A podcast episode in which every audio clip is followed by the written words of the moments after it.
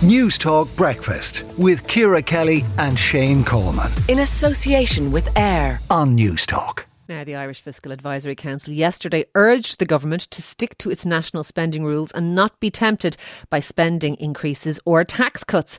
I'm joined now by Minister for Finance Michael McGrath. Um, a cautionary note being hit by the Fiscal Council Minister. They said you've practically no fiscal space left when you actually spend money to stand still. Will you be listening to them?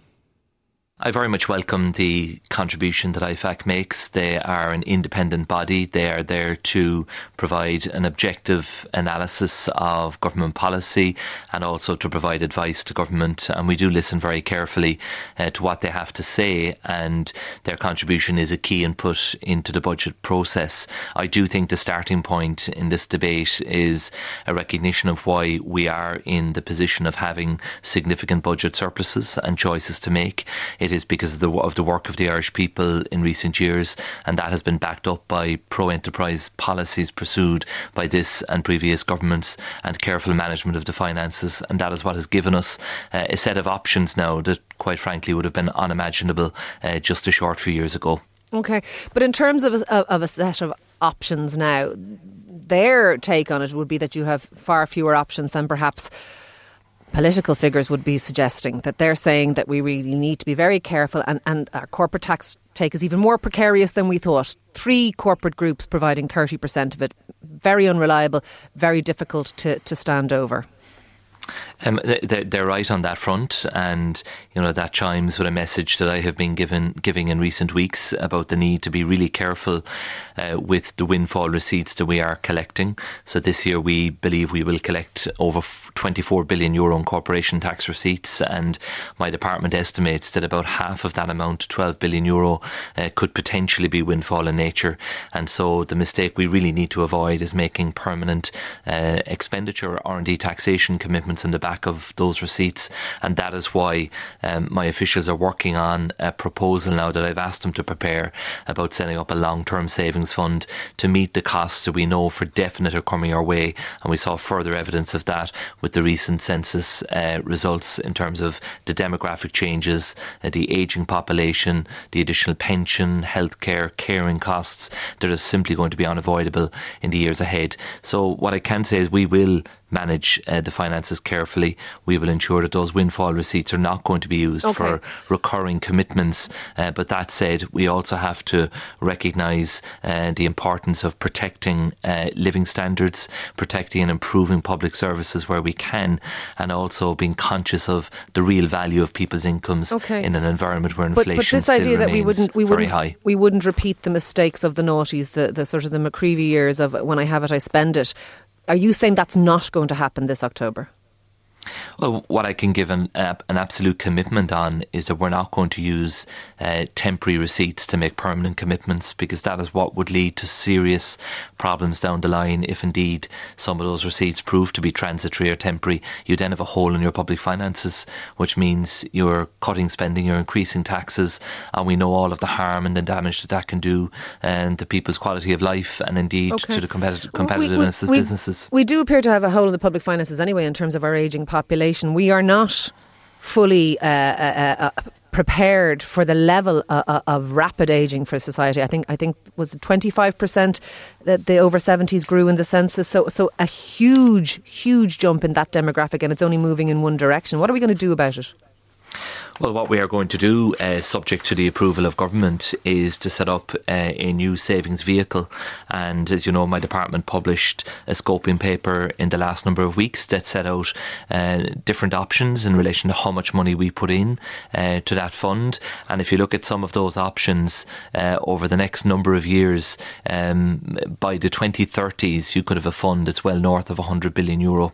So we have to make good use now of uh, the surpluses that we are enjoying. And you know, last year we had a surplus of eight billion euro. The projection this year is ten billion euro. Uh, we will set out uh, our revised forecast for for next year and the year beyond when we bring forward the budget in the autumn. But we simply have to use uh, these uh, unforeseen these windfall receipts now to provide for the future. Okay. Uh, and so no, no need to ex- extend the pension, uh, the retirement age. Well, setting up this fund will not in itself fully offset uh, all of the costs that are coming your way. So there will need to be changes to the system of PRSI over time. And I know Minister Humphreys, uh, Minister of Social Protection, is working on a PRSI reform roadmap. So there will be increases in PRSI uh, over the coming years uh, to ensure that we can keep the pension age uh, unchanged because there are real okay. costs associated so that's what we're going to do. We're going to increase PRSI. So, we're not going to make us work for longer yeah, people will have the option of working for longer, um, but that will be uh, voluntary. It won't be uh, mandated. One of the things that IFAC said was this idea of the, the tax break for the squeezed middle, this Fine Gael proposal, that it looks like it's unaffordable and they seem very wary about it. Do you agree with them? So I want to recognise we have a process here and we are um, in the early stages still of the budgetary process. Next week we'll have the National Economic Dialogue where all of the stakeholders and, and social partners will have an opportunity to have their say and indeed uh, the opposition as well. We'll publish the summer economic statement before the summer recess and that really will set the parameters for the budget on both the taxation and the expenditure side and then the detailed measures then that will form part of the budget will fall to be decided uh, okay. in the period you, from July you... uh, through to the budget in October. So it's just too early to speculate on the detail of individual measures. But okay. what I can say on tax is just to reiterate, we have a programme for government commitment agreed by all three parties, um, Fianna Fáil, Fine Gael and the Green Party, that uh, there will be income tax reductions uh, and that provides for the index linking of okay, so there will uh, tax be, credits, credits and bans. Yes, there will be. Because, uh, you know, a, a lot of people are suggesting that Fine Gael is getting the jump on Fianna Fáil in terms of aligning themselves with the middle classes and making themselves the party of the squeezed middle. What would Fianna Fáil say to that?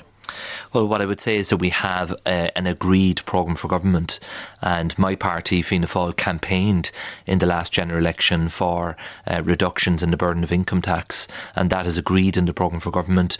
That has been honoured in the last number of budgets, and as Minister for Finance, I can give a commitment that that will be honoured again uh, in the so Fine Gael and Fianna Fáil on the same page with regard to tax cuts. But what I will not do is get into detail because okay. those decisions no, no, and, and, and are simply, I, I, are simply I, not I understand yet made. you're not going to give me figures, but, but you're in agreement for the need for tax cuts. Uh, if you do not make changes to the system of, in- of, income tax at a time of rising incomes, that is an increase in income tax through the back door. And I don't think that that is fair uh, on workers. But uh, I'm not just talking about middle income workers, but also low low to okay. middle income workers. Uh, they will also have to have their needs considered uh, in the context of the budget. And uh, I will make sure that that is the case okay. when I bring forward the tax package in the autumn. Were you surprised to hear that Minister for Public Expenditure, Paschal Donohoe, wasn't aware of um, the, the, the run, I suppose, by those three uh, Fine Gael ministers, including the junior minister in your own department, on tax breaks. He he did didn't seem to know about it in advance. Did that surprise you? Well, to be honest, Ciara, I think enough has been said and written about that issue in recent weeks, and you know I'm focused on um, playing a leading role in the formulation and then the delivery of the budget alongside Minister Donohoe, and we've an excellent working relationship. Um, I think it has been important to the cohesion of government, and it will certainly be important to the delivery of a good budget uh, come the autumn, which will seek to meet the needs insofar as we can of our society, uh, of our economy, while also managing our public finances sustainably. And to be honest, that's where my full focus uh, is on because okay. I've, I've been involved in this process for the last number of years. It is very challenging challenging, very complex, and uh, I, think you have to focus on uh, the process, stick to it, uh, and then we will deliver what I believe will be a good budget for the country come the autumn. Okay. Uh, reported in the paper uh, this morning that 1.5 million is an offer that we're going to make to the EU over what's been described as our failure to house refugees. This is the idea that the redistribution of refugees to give some kind of balance to different countries in Europe in terms of numbers being taken, that we're going to because we aren't able to house everyone who's here currently, that we're going to pay some money to, to, I suppose, offset that and maybe take less refugees. Is that a good idea? Is that in effect a cap? Uh, so, so this isn't a, a, decision that government has yet made. So Minister O'Gorman and Minister McEntee will uh, introduce that issue at cabinet later on this morning, and I look forward to hearing the detail of that and uh, discussing it at cabinet level. I mean, the more broadly, the, the pressure that we're under is well known. We are now accommodating about 85,000 people, uh, about 65,000 of whom are from Ukraine, mm-hmm. and about 20,000 international protection applicants. So uh, people are very much aware of the pressures that are there, uh, particularly around accommodation um, all over the country. Uh, I think we've done well to respond in the Does way we have. Does this seem like a way to take pressure off our system here? Well, this won't present uh, people presenting uh, in Ireland who are seeking international no. protection. So this is part, as I understand it, uh, of a formal uh, EU programme, and it's a voluntary voluntary solidarity mechanism. And this is an option open to Ireland. And as I say, uh, my colleagues will present the facts to cabinet later on this morning, uh, where we will have a discussion and then make a decision based on that. Okay. Very lastly, Minister, um, European elections on the way. Uh, any interest in the role? Your name is being touted around the place uh, of European Commissioner if, if Mairead McGuinness comes to the end of her term? Okay, I'm only in the job I'm in now for less than uh, six months, and I'm focused on delivering my first budget uh, in the autumn, and, and that's the only job I'm I'm interested. I can assure you, and uh, love the job I have. It's a great privilege uh, to do it, and I've enough to be thinking about now, uh, focusing on that, and, right. and uh, certainly will be for for um, the coming period and beyond.